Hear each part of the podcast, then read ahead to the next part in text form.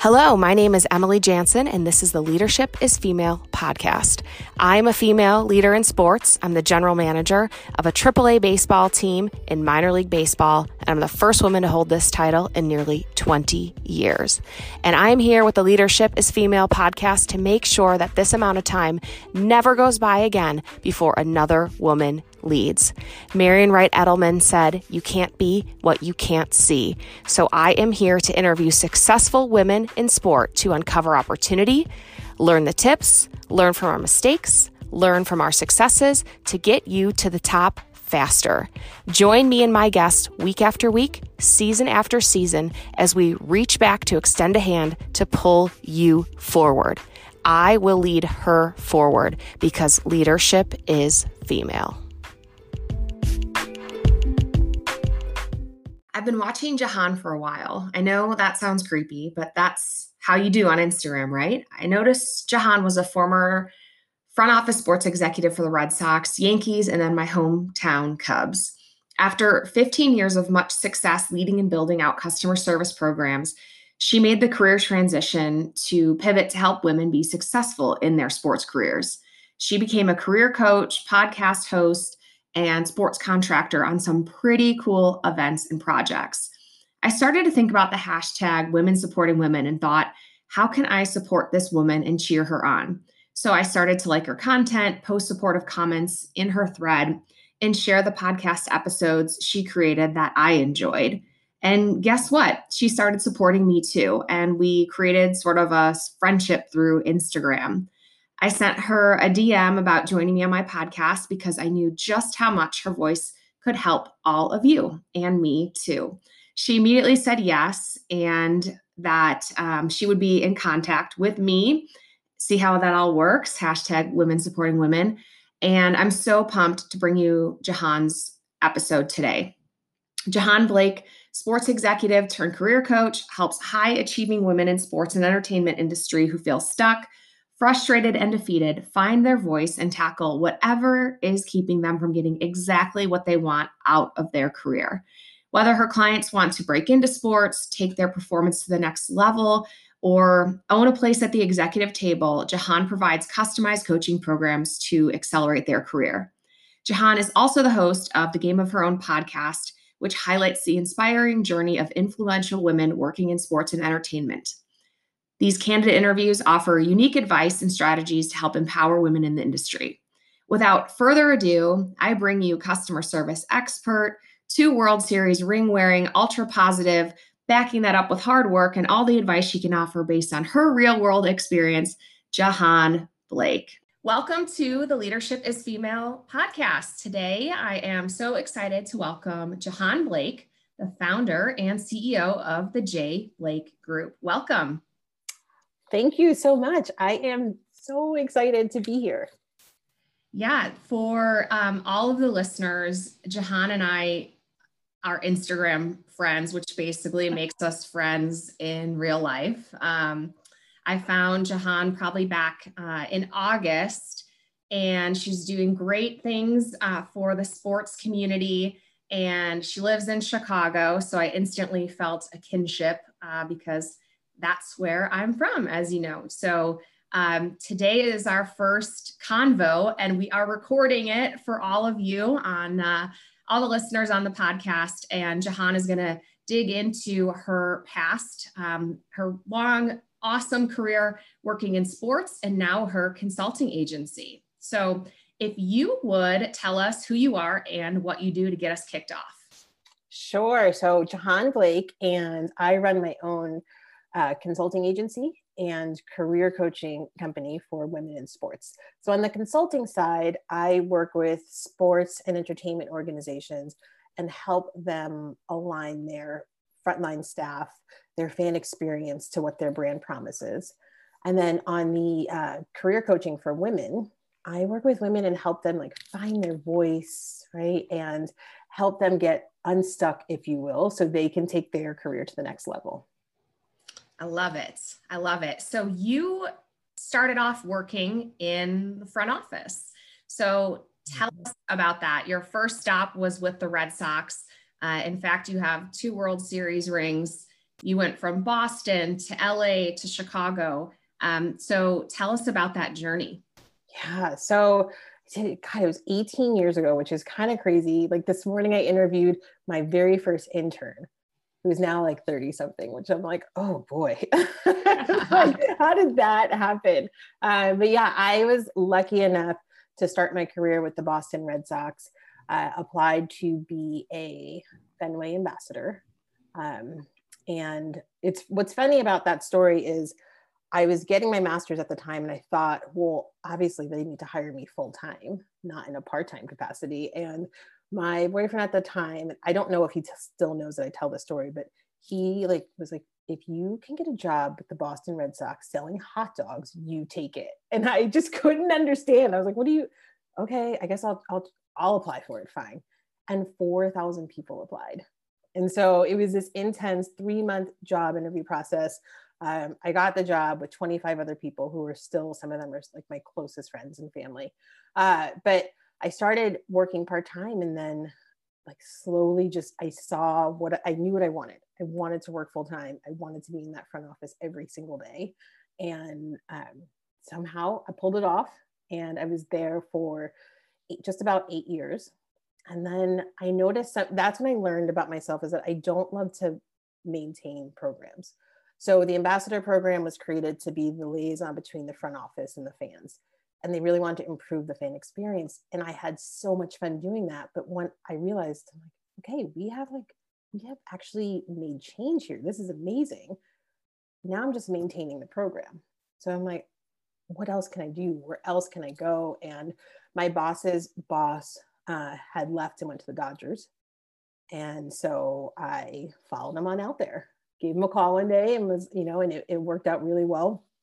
And, you know, made my biggest jump salary-wise, title-wise. I just recorded an episode about this. You know, it was we made huge strides. I was there for about a year. And unfortunately, the owners got a divorce and everybody aligned to one executive was fired, which was the wife, right? There's the husband and the wife. And so everyone aligned to that executive got fired. And so I hit the ground running. And the Cubs, the new ownership had just taken over. And it was like this perfect timing. Someone sent me a text and said, this is you. And it was an article on ESPN.com. And it said, the Cubs are looking for a new chief hospitality officer. I'm like, what? I was like, first I said, nah. I was like, I can't do that. And then my boss was like, you 100% can go. And I was like, okay, you're right. And so I figured it out, emailed the owner and the president, wrote them both letters too, because I was super persistent and it worked. 2 weeks later, I had a job interview. And a week after that, I had a job offer. And that's how I made my way to Chicago.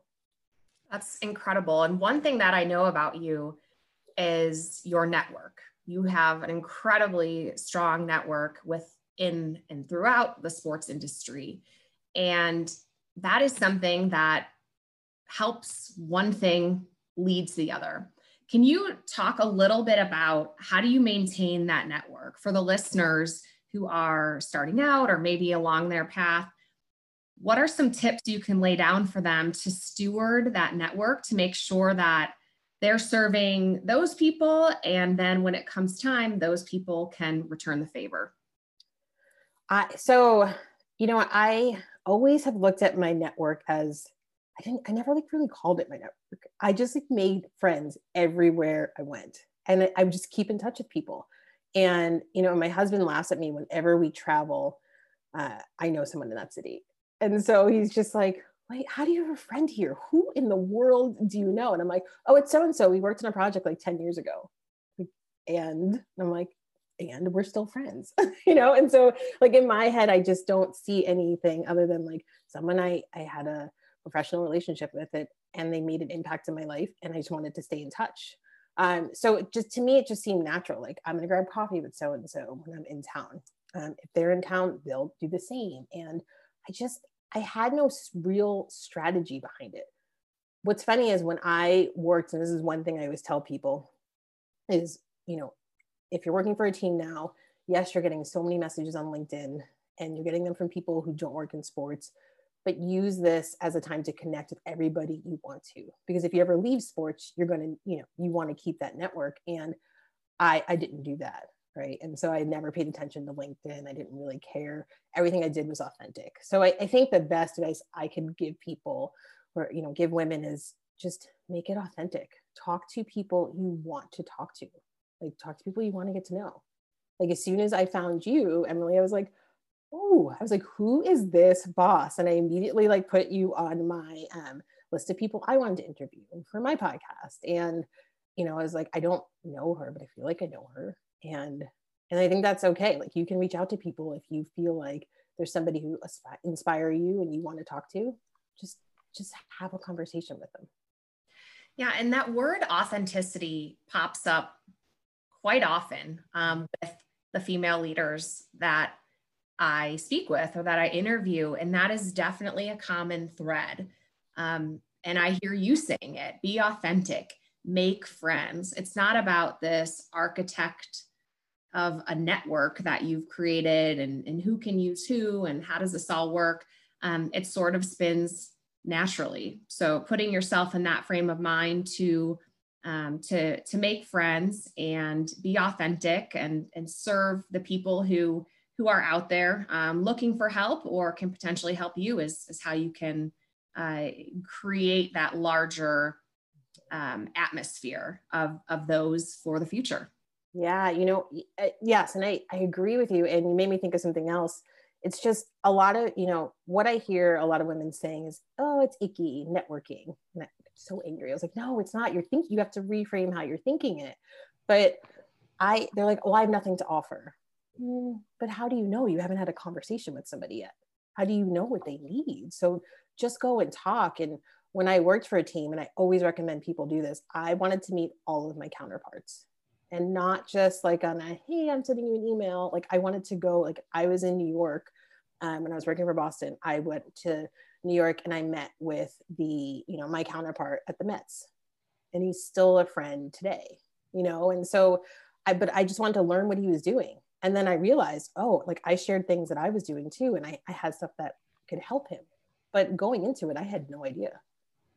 Like, I had no idea. And I remember we had a meeting. Like, I didn't mean for it to be so official. Like, 3 other people came to this meeting, like, including his boss. And I'm like, what is happening? Why am I in a boardroom with like 3 men? I just was coming to network, but it turned out to work out. And we served on boards together, and, you know, he helped me with tickets, you know, a couple months ago. Like, he's just like a friend, a good person. Yeah. And you created an opportunity. So you picked your head up and opened your eyes and said, hey, you know, I work in this job. I do this role. I wonder what my counterpart might be interested in or what he's working on at this other team. So encourage everybody to start to put yourself in that frame of mind. Maybe ask yourself, what would Jahan do? I love it. So you are now working in sports consulting. So you left the Cubs and started your own gig. What does your day-to-day, week-to-week look like? You know, people can't see me, but I have to take notes because I'm a storyteller, and I forget the question because I go down this path. So my day-to-day, it was a hard transition because I'm used to like being around so much energy from, you know, you have the field in the background right now, like just so much energy from the field and the fans and the players. So it was a hard transition in that sense. But being able to, you know, connect with a client and go in and understand exactly what they need, have a seat at their table, and be able to talk to all the executives, and then be done with it. You know what I mean? Like, and then move on. And that's exactly what I always knew I wanted. And I just finally had to get that courage to do it.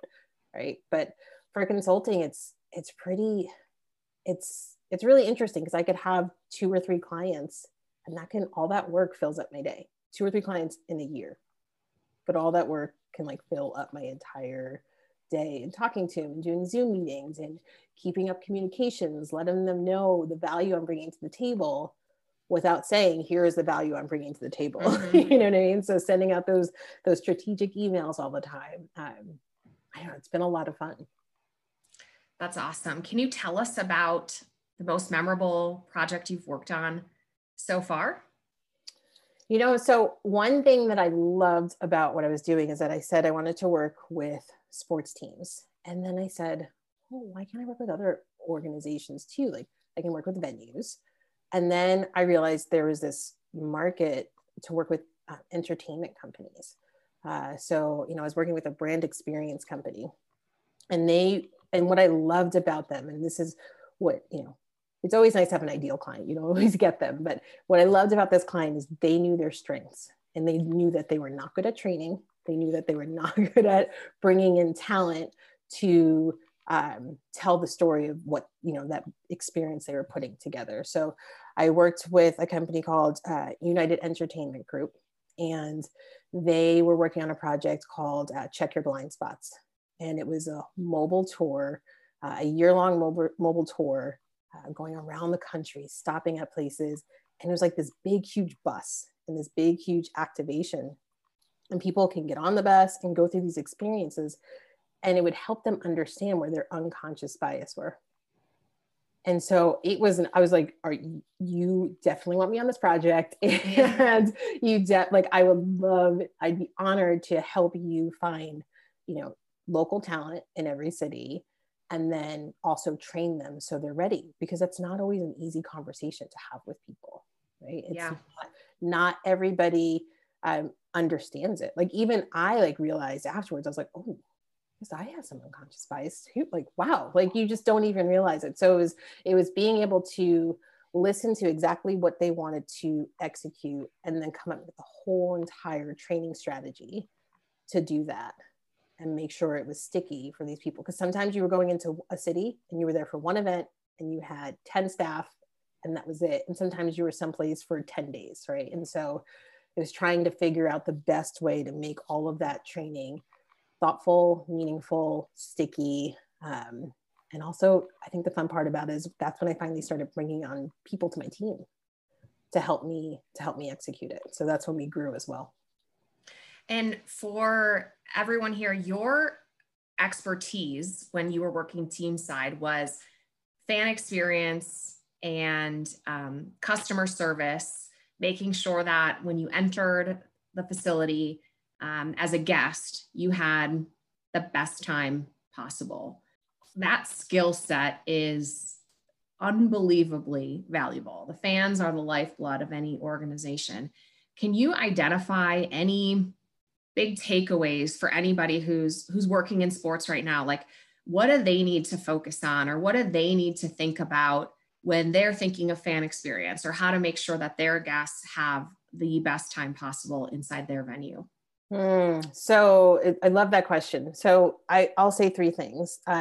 First, it's acknowledging that the experience starts before they get to your venue.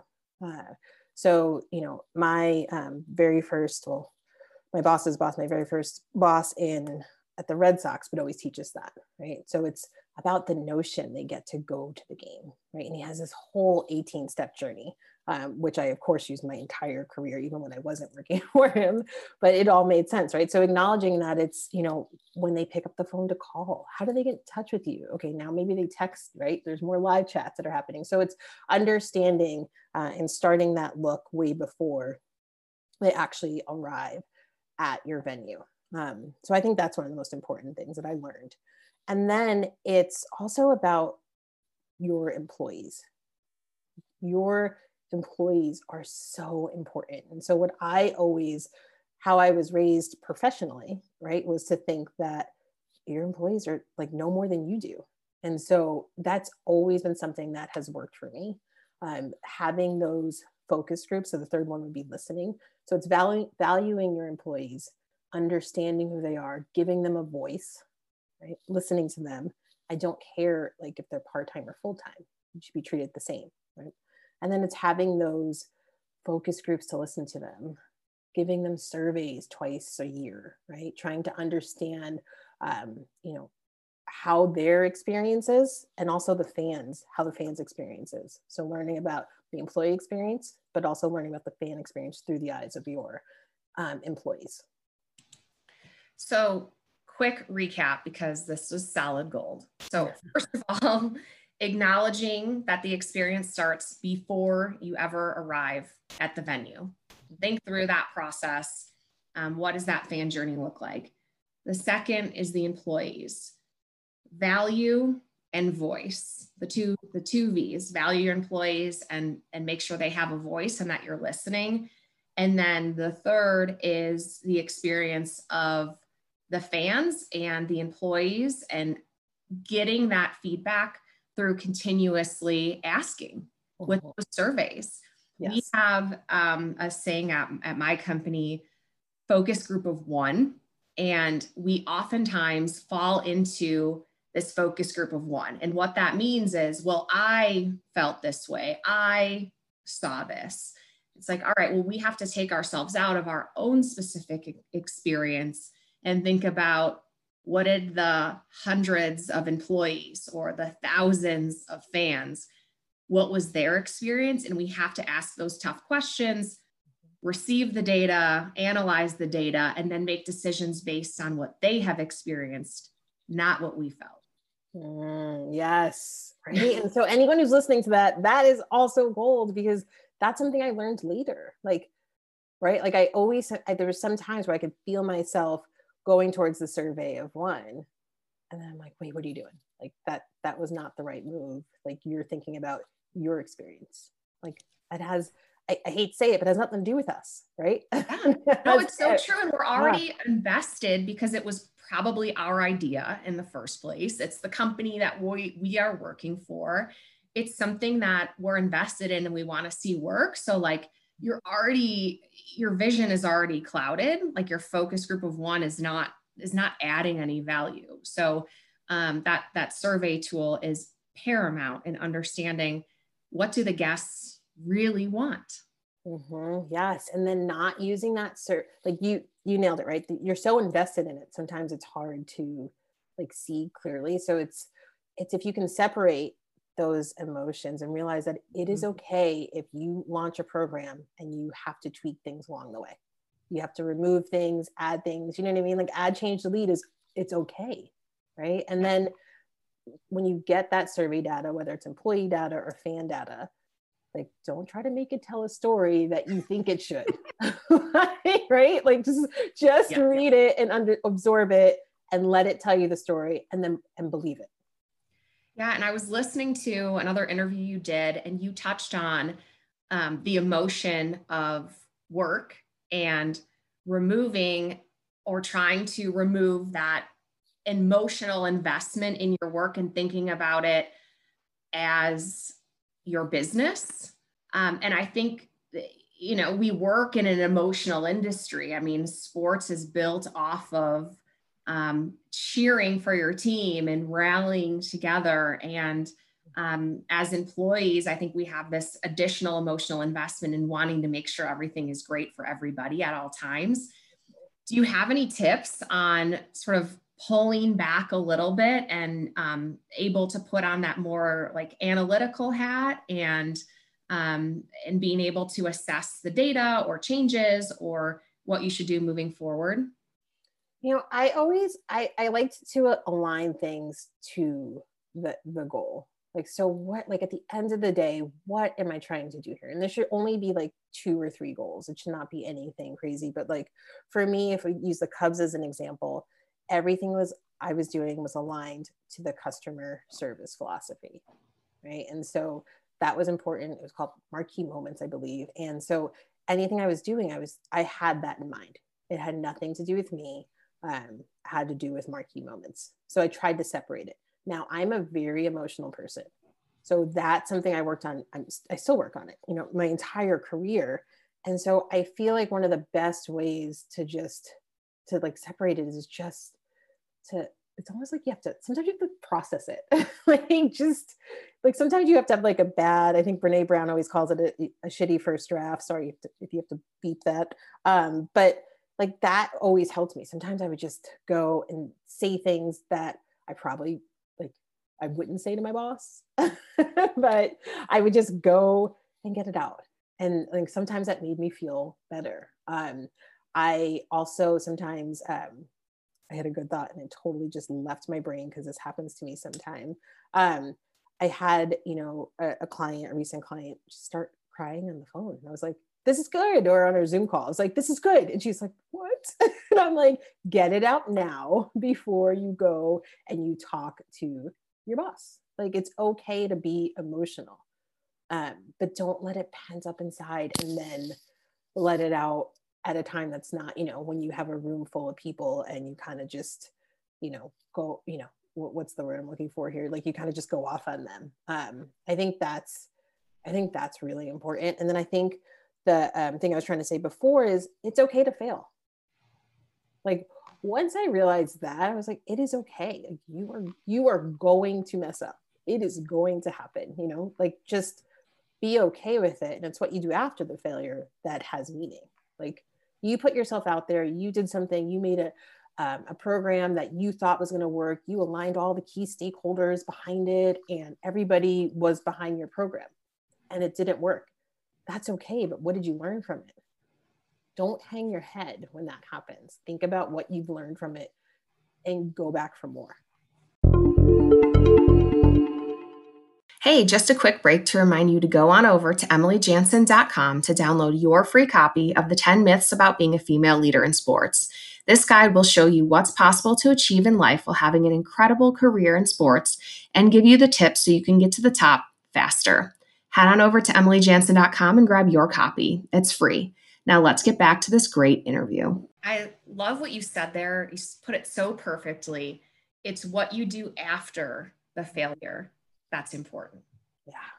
And what a beautiful takeaway and a way to frame, you know, so oftentimes we go through that failure and it is miserable to not succeed, but we all know you're learning your greatest lessons afterwards. So think about, okay, you failed. What is the next step? And you kind of led into a perfect segue here as we were talking about emotion and in your Zoom call. One of the other amazing pieces of your business is that you coach women. You help women level up. I think that's why we are kindred spirits, because that's what we aim to do. And so tell us about that. Tell us about that business. What's the biggest hurdle you see women working to overcome each day? Let's dig in. You know, so I feel so lucky. It's also like, careful what you ask for. Cause when I was doing the consulting, I was like, you know, I'm happy to be in these boardrooms and in these meetings. Like, this feels really good. And I feel like a trusted, valued, you know, partner. And I was like, something was missing. And I realized, I was like, I miss people coming to my office and asking me questions and like wanting advice. And I mean, I would stop and like, let's have a whiteboard session and plan out what you're going to do for the next 6 months to get where you want to get. So I missed that portion of it. So I thought, well, it's my business. Why can't I have a second, like, part of it? And so I started it. And so I said, well, let me just interview some people and some women in sports. Some people were trying to get into sports and see if there's like a market for this. Like, I know I would have wanted this. I know I tried really hard to get a coach and I was like, you know, 10th in line, or, you know what I mean? Like, I just picked a number, but like my boss got one, but I didn't quite get one just yet. And so I remember thinking, I'm just gonna interview and see. And so I started these interviews and I did 6, and 4 of the women were like, so can you send us some rates? I said, oh, you know, and like, obviously played it cool. Like, of course, if they're listening now, they're probably laughing, but I was like, of course, I'll send you some rates. Let me put something together. And, you know, I was like, I have no idea what I'm doing. So like, I just put together these packages and I went 4 for 4. I was like, oh, okay. And so I was like, let's think about this. Like, what do I really realistically have the bandwidth to do? So I'm like, okay, I can take on 6 private one-on-one coaching clients. And that's it for right now for 2020. And so, well, that was 2019. I was like, and into 2020. And I was like, gosh, I really wish I could do this all the time. So careful what you wish for, because then COVID hit. And so all of my like consulting contracts everything's fan facing. high touch, right? Like, remember that bus I told you about? We're all on that bus, you know, picking up phones and putting on the whatever you call those goggles. I always forget. I feel so old when I forget the name of it. But like, you put those on your face, like that wasn't happening anymore. So I had more time on my hands. I was like, oh, well, I guess I can take on more clients. I was like, this actually works out really well. So you asked the question before I launched into this long story, is like, what are some of the hurdles that women have? And there's about six, but let me not take you down that entire path. I think one of the biggest ones that they have is advocating for themselves. I hear that a lot. There's like a top three, but advocating for themselves and asking for exactly what they want. Right. And so how do I ask for what I want? How do I ask for that raise, ask for that promotion, right? Like, I don't know, like, I'm just grateful to be here. Is my boss going to be mad, right? And thinking about things that they can't control rather than focusing on asking for what they want. Every single female that I had, and one of the greatest things about, and you probably feel this way, is our podcast, is that I didn't expect this. Not that I didn't expect to learn from the women that I was interviewing, but like every single time I'm like, you guys are either validating what I'm feeling or you're giving me a new way to look at it. And the one thing in my podcast is that the people who, they struggled with it, but when they finally asked her what they want, they got it. And then they were like, why did I worry about this for so long? So what I help my clients do is just be strategic about it, right? Like, so they want something, how do I go get it? Help me get exactly what I want. Advocate and ask were the two. I always like finding some alliteration to draw it together. I like it. I'm like, oh, I got to use that. the two A's that you said, advocate and ask. And I find that same thing. I see and hear so often that people will sort of make an educated guess on the project they should be working on and the results that they should achieve. And the first thing I think you have to do is ask your boss, like, hey, am I on the right track here? Because if you're going to go and advocate for a raise or a promotion for yourself, if you didn't produce the results that might have been expected, dang, you're going to walk into that meeting and not really get the answer that you were searching for. So you have to do sort of that pre-work to make sure that you're on the right track initially, and then you're prepared to make that ask for that next step for yourself. Mm-hmm. Yes. Yeah. There's a certain, foundation that should be laid down, but like, you shouldn't just have this conversation during your, annual review. These are things you should be talking about all year long and constantly talking about the work that you do and making sure it's well received, to your point. Yeah. Well, and I can tell you from the people that I lead, I've got a lot of ambitious employees, and I love that. I'm not put off when they ask me for more, or they ask for a raise, or they want a promotion. I think that's a great thing. That means that they're going to be working really hard to produce results for our team because they want to level up. Mm-hmm. And it's my job to figure out where that next opportunity can come from, so that they can continue to grow with the company. So for anybody that's feeling like your career progression is a burden for the company that you're working for, you need to shift that mindset, because everyone wants hardworking, ambitious people working for them. So show up as that person. Yes, I think that's well said. And it isn't like you're not a burden. Like, you're not careful of the story that you're telling yourself. Mm-hmm. You have no idea how it's going to be received. So just be prepared. It's all in the preparation. It's all in the foundation that you lay. And then you have to ask though. You have to ask the question. You have to ask for what you want. Do you have a success story from one of the women that you worked with? You don't have to say, who she is or anything like that, but what, did you help somebody get over a big hurdle? It's really hard to pick one. I will say that I'm going to go back to my founding clients, right? And so somebody I helped, she's been a client for you know, like a year and a half now. And I, gosh, it feels like so much longer because like you get, you're so invested, right? And, mm-hmm. you know, or like your employees, like you just feel like you know them forever. You know, without taking names, let's say that she had she was in a difficult situation and made the decision to leave. And that's always hard to leave sports because everyone's always worried about getting back in. It's hard enough to get there, but then you have to make the decision for yourself and your own well-being to leave. And she made a great decision, and that's when we came together. And so, you know, I think for her, it was helping her focus on what mattered most to her. So, you know, she went through this exercise, completed it for me, and then she's trying to make decisions and fielding these great job offers because she's amazing. And there was one that was outside of sports, and it was checking boxes that weren't necessarily important to her. But it's so easy to lose sight, right? When you're playing the comparison game, right? And you are, you know, looking at what your friends are doing, who just, you know, who are at these high levels, and you're like, oh, I can finally get there. But then it's like, wait, that doesn't check all the boxes. So helping, you know, her see that was a great moment.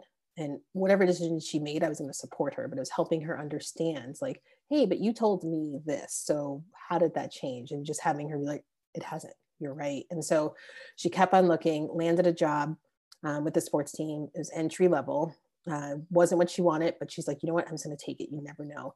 And then this job opportunity came up for a director level, and she sent it to me. What do I do?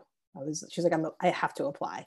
And so we came up with a strategy. She's like, should I go into my boss's office now? And I remember being like, no. I was like, because he's going to ask you so many questions. So I was like, you need to prepare, go home and prepare, and then come back tomorrow, because it's not going anywhere. The job's not going anywhere. And so that's what she did. And we had a bunch of strategies, and it worked. She's very talented, and it worked, and she got that promotion. So she was there for like a month in an entry level position and made that jump all the way to a director level. Wow. That's incredible. Yeah. It was so fun to support her while she was going through that. Yeah. And I want to talk about just a couple of things that you said there. Identifying what we really want. And it's crazy how tough of a question that is to answer. Yes. I feel like even the further you get in your career, like you have this idea of what's next. This is what I want to do. This is how I want to be perceived. This is the title that I want to have. But if you take the time to think about like, okay, well, let's think about some of the other things. What's the life I want to have outside of my job? Like that's a huge question to answer. What are my larger goals? And that's where your work as a consultant really comes in super handy, because sometimes you can't get out of your own head to really answer questions about yourself, which seems like so counterintuitive, but you need the support of somebody else to really help pry out the real answers. Mm-hmm. Yes. Yeah. And you know, it's funny because the exercise, the questions are easy.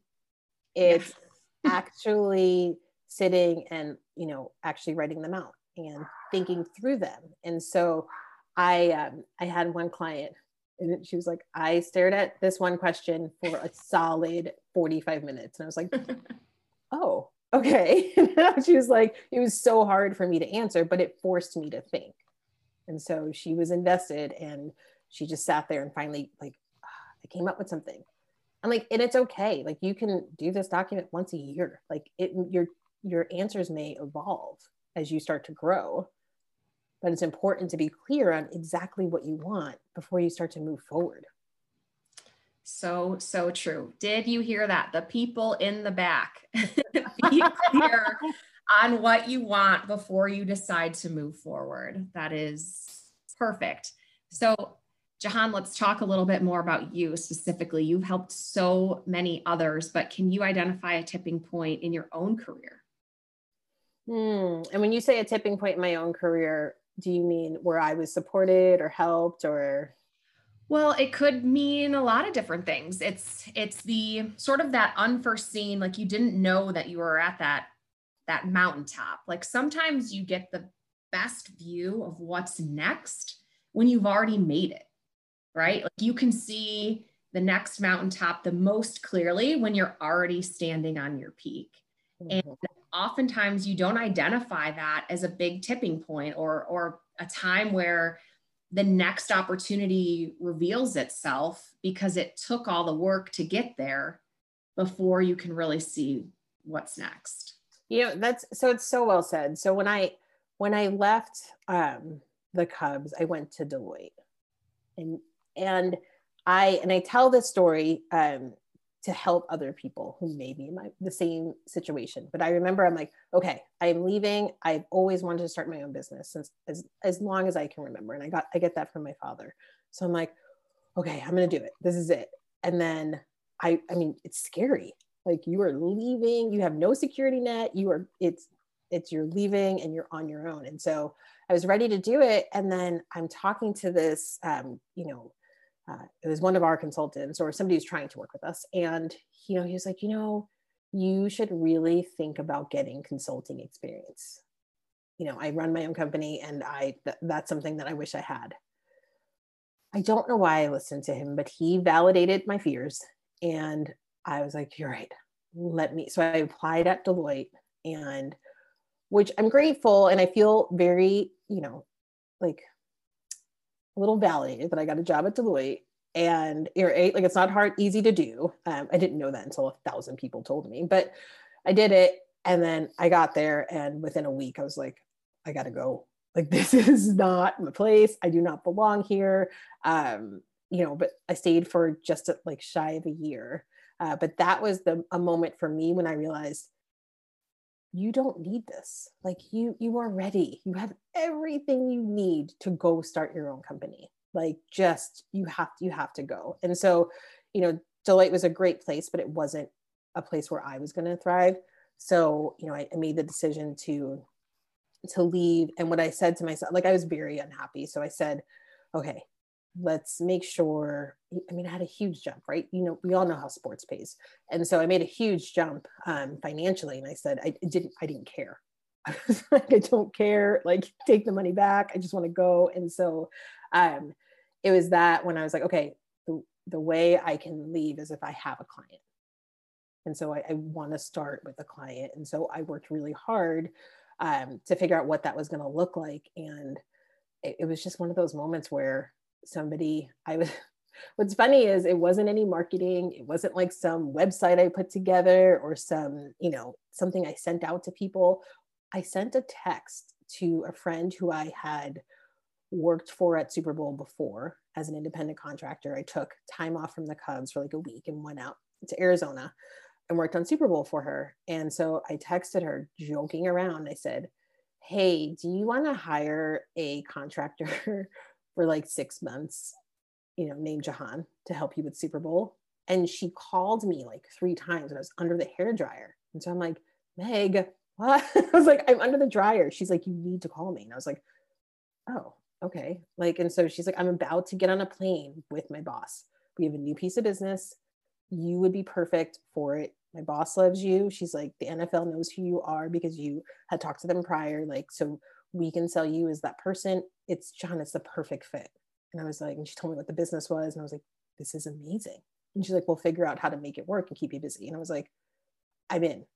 And she goes, I'm getting on a plane right now. Are you in? And I was like, I'm in. And then hung up the phone and then like proceeded to panic. Like, I should call her back. No, I can't do this. And I was like, I'm so glad she's on a plane. It was meant to be. Like, and that was it. And she called me and she landed. She's like, you're in.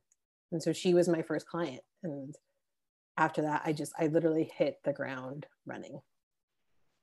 That is such an incredible story. And I want to point out too, that this literally goes back to the beginning of the interview when we were talking about networks and making friends and authenticity. And for you to send that message to her was the most natural thing in the world because you had built that relationship. And so setting those milestones for yourself. Okay, I can leave this job I don't enjoy if I can get this. And then you just went back to the network, said, hey, I am available. I am here. You know the type of work I can do. Is there anything for me? And I think anyone who's hired anybody knows it's challenging. It's so challenging to find the right talent. And if your work speaks for itself and you keep in touch, dang, people are going to serve you up with those offers. And you're another perfect example of how that world works. Yes. And you just have to, the key there is just asking, asking for help and just saying it. And you made it sound a lot better than that text actually sounded. I wish I could take a picture of it, and I wish I still had it, but it was meant to be funny / I need to do something and I need out, you know what I mean? But I didn't want to say that either. So I was just I just said whatever came to my mind, and I was just authentically myself, and it worked. And to this day, I still work on Super Bowl because, you know, Meg and her company and her boss's company gave me this opportunity. And while I don't work as long and as many, I can't commit to the same amount of hours as I did back then, I'm I'm with you because I'm just so loyal because you gave me my first opportunity, and everything kind of fell together because of that timing. So I'm forever grateful to her. Yeah. And you also have practiced what you teach women, the advocate and the asking for the opportunity is what kicked off your entire business. So I think that's just incredible. So with that, Jahan, what's next for you? You know, I'm in it. So it's just kind of riding this wave. I was talking to somebody the other day. I was I'm just really happy with where I am. And so it's just growing the coaching side of my business. How can I work with more women? How do I scale this? Right? Right now I do all one-on-one coaching, which I thoroughly enjoy. Right. And so how do I have some workshops and some group sessions? And, you know, I have an upcoming webinar where I'm so excited about it, to talk to women about advocating for themselves. But I need to do more of these. So I think for me, what's next is continuing to grow my coaching business, but I've been moving at a pace that makes sense for me and the people I'm serving, and making sure I really understand them and hear what they need, and not going back to what we talked about, not doing the survey of one, right? Yes. Yeah. Yes. Yes. That's awesome. And so I will ask you your favorite quote. So don't worry, everybody, I'm going to ask for that. But first, how do we keep in touch with you? Because we're on this train about your business. You're inspiring us all and telling us these wonderful success stories. So how do we get more Jahan? Yes. So whatever your sort of thing is, you can connect with me on LinkedIn. I'm there as Jahan Blake. You can connect with me on that and Instagram. So I'm at Jahan Blake on Instagram. If you want to send me a message, my email is jblake@jahanblake.com.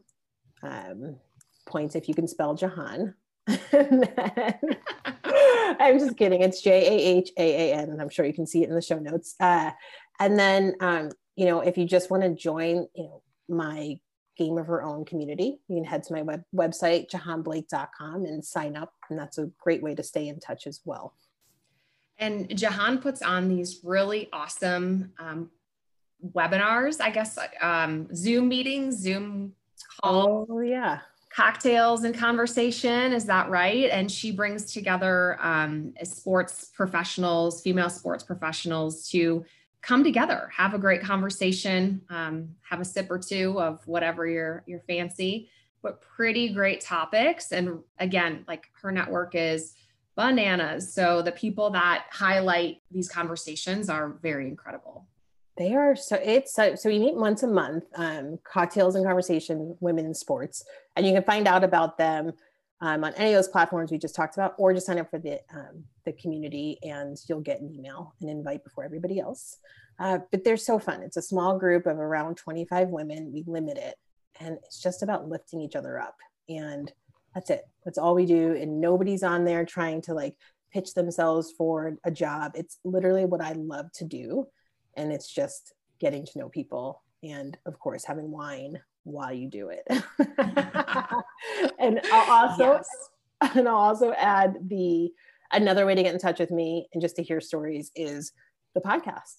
I almost forgot about that. So it's the Game of Her Own podcast, wherever you get your podcast. And Emily is going to be an upcoming guest as well. Yay, can't wait. All right. And finally, your favorite quote.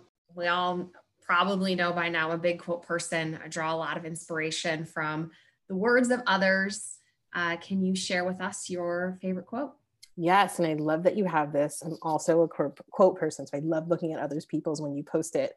My favorite quote is from Nelson Mandela, and it's, "I learned that courage was not the absence of fear, but the triumph over it." And I have it up on a Post-it all the time, although it fell today, I don't know why, but I have it all the time right in front of me. It's something that's so important that it's okay. Like, it's okay to feel the fear, right? But you have to do it anyway. You can't let it stop you. You do. I've got this great little saying, 20 seconds of courage.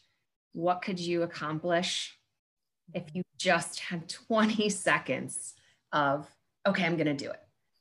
Pump yourself up for that. Fear is natural. It's so natural as a human, but can you overcome it for even 20 seconds? What could you do? Yes, I love that. Well said. Yes. Well, Jahan Blake, founder and CEO of the J. Blake Group, this has been an incredible conversation.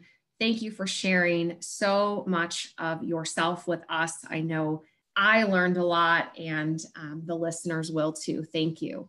Yes, thank you for having me, and thank you for everything you are doing also for women and women in sports. Thank you, Jahan, for that awesome interview. You are such a superstar, and we're so excited you shared your voice with us today. So without further ado, Jahan's top 4 takeaways. Number 1, on your network, make friends. If you have a professional relationship with someone who makes an impact in your life, stay in touch, make it authentic. Talk to people you want to get to know.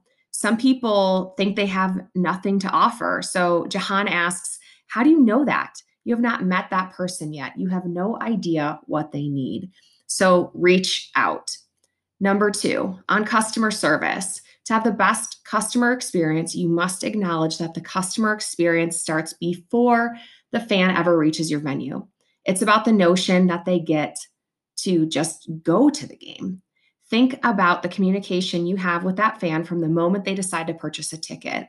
Employees are the most important piece of customer service, except that it is actually great if your employees know more than you do. Value their opinions, listen to their suggestions, and give them opportunities to share their voice where they feel heard. Share plans for action on their suggestions. Finally, survey both your customers and your employees.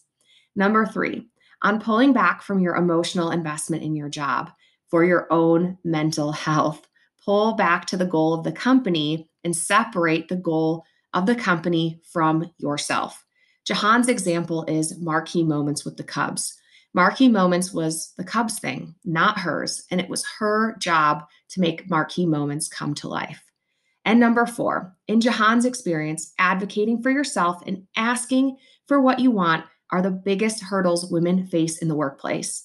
Advocate for yourself and ask for what you want. Be strategic and remember these 2 A's for the best chance at personal career success. Advocate and ask.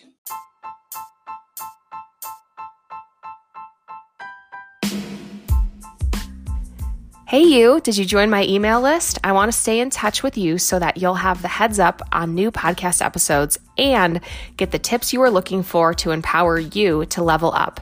It's easy to sign up. Head on over to emilyjansen.com.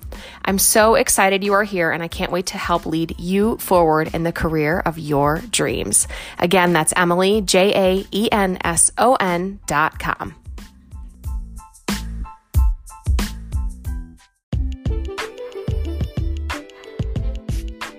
Thank you for listening to the Leadership is Female podcast. It means the world to me that you chose to spend your time with this podcast today. If you like this episode, subscribe, share, and review.